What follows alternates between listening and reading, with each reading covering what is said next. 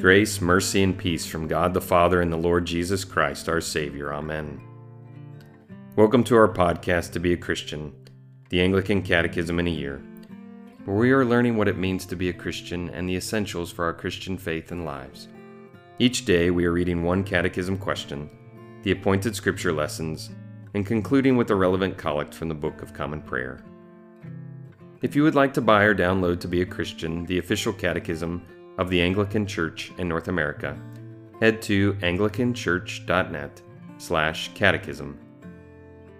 As always, we encourage you to reflect on the catechism question and answer as we hear from the Holy Scripture readings and search for points of insight, deeper truth, and meaning for our lives.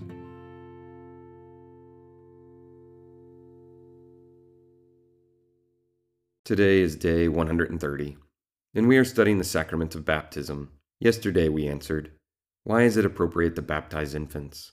Today we are on question 130. What signs of the Holy Spirit's work should you hope and pray to see as a result of your baptism? Our readings today are from Matthew 22, Hebrews chapters 10 and 12, 1 Peter chapter 3, and 1 John chapters 1 and 2. Today we will conclude with a prayer adapted from the concluding prayer in Holy Baptism. Question 130. What signs of the Holy Spirit's work should you hope and pray to see as a result of your baptism? I should hope and pray that the Holy Spirit, who indwells me, will help me to be an active member of my Christian community, participate in worship, continually repent and return to God, proclaim the faith, love, and serve God, my neighbor, and seek justice and peace. Matthew chapter 22, verses 35 through 40.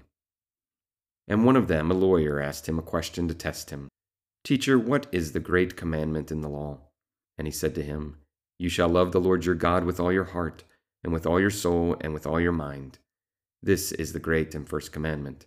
And the second is like it. You shall love your neighbor as yourself. On these two commandments depend all the law and the prophets. Hebrews chapter 10, verses 19 through 28, and chapter 12, verse 14. Therefore, brothers, since we have confidence to enter the holy places by the blood of Jesus, by the new and living way that he opened for us through the curtain, that is, through his flesh, and since we have a great priest over the house of God, let us draw near with a true heart and full assurance of faith, with our hearts sprinkled clean from an evil conscience, and our bodies washed with pure water. Let us hold fast the confession of our hope without wavering, for he who promised is faithful.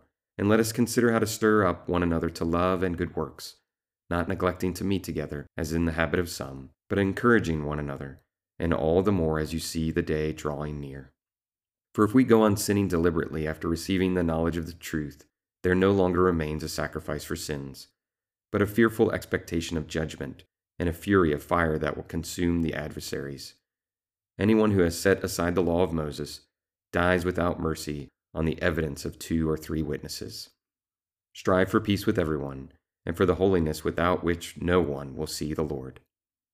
1 Peter chapter 3, verse 15. But in your hearts honor Christ the Lord as holy, always being prepared to make a defense to anyone who asks you for a reason for the hope that is in you, yet do it with gentleness and respect. 1 John chapter 1, verses 9, and chapter 2, verse 1. If we confess our sins, he is faithful and just to forgive us our sins and to cleanse us from all unrighteousness. My little children, I am writing these things to you so that you may not sin. But if anyone does sin, we have an advocate with the Father, Jesus Christ the righteous.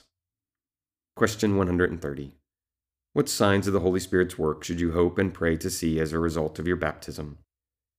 I should hope and pray that the Holy Spirit, who indwells me, will help me to be an active member of my Christian community, participate in worship, continually repent and return to God, proclaim the faith, love and serve God and my neighbor, and seek justice and peace. A prayer adapted from the concluding prayer in Holy Baptism.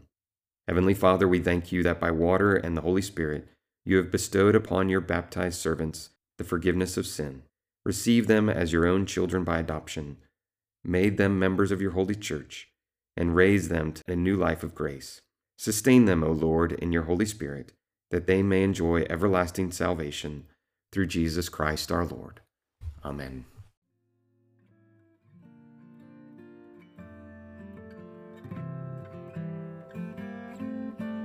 Let us bless the Lord. Thanks be to God. The Lord bless you and keep you. The Lord make his face shine on you and be gracious to you. The Lord lift up his countenance upon you and give you peace. Amen.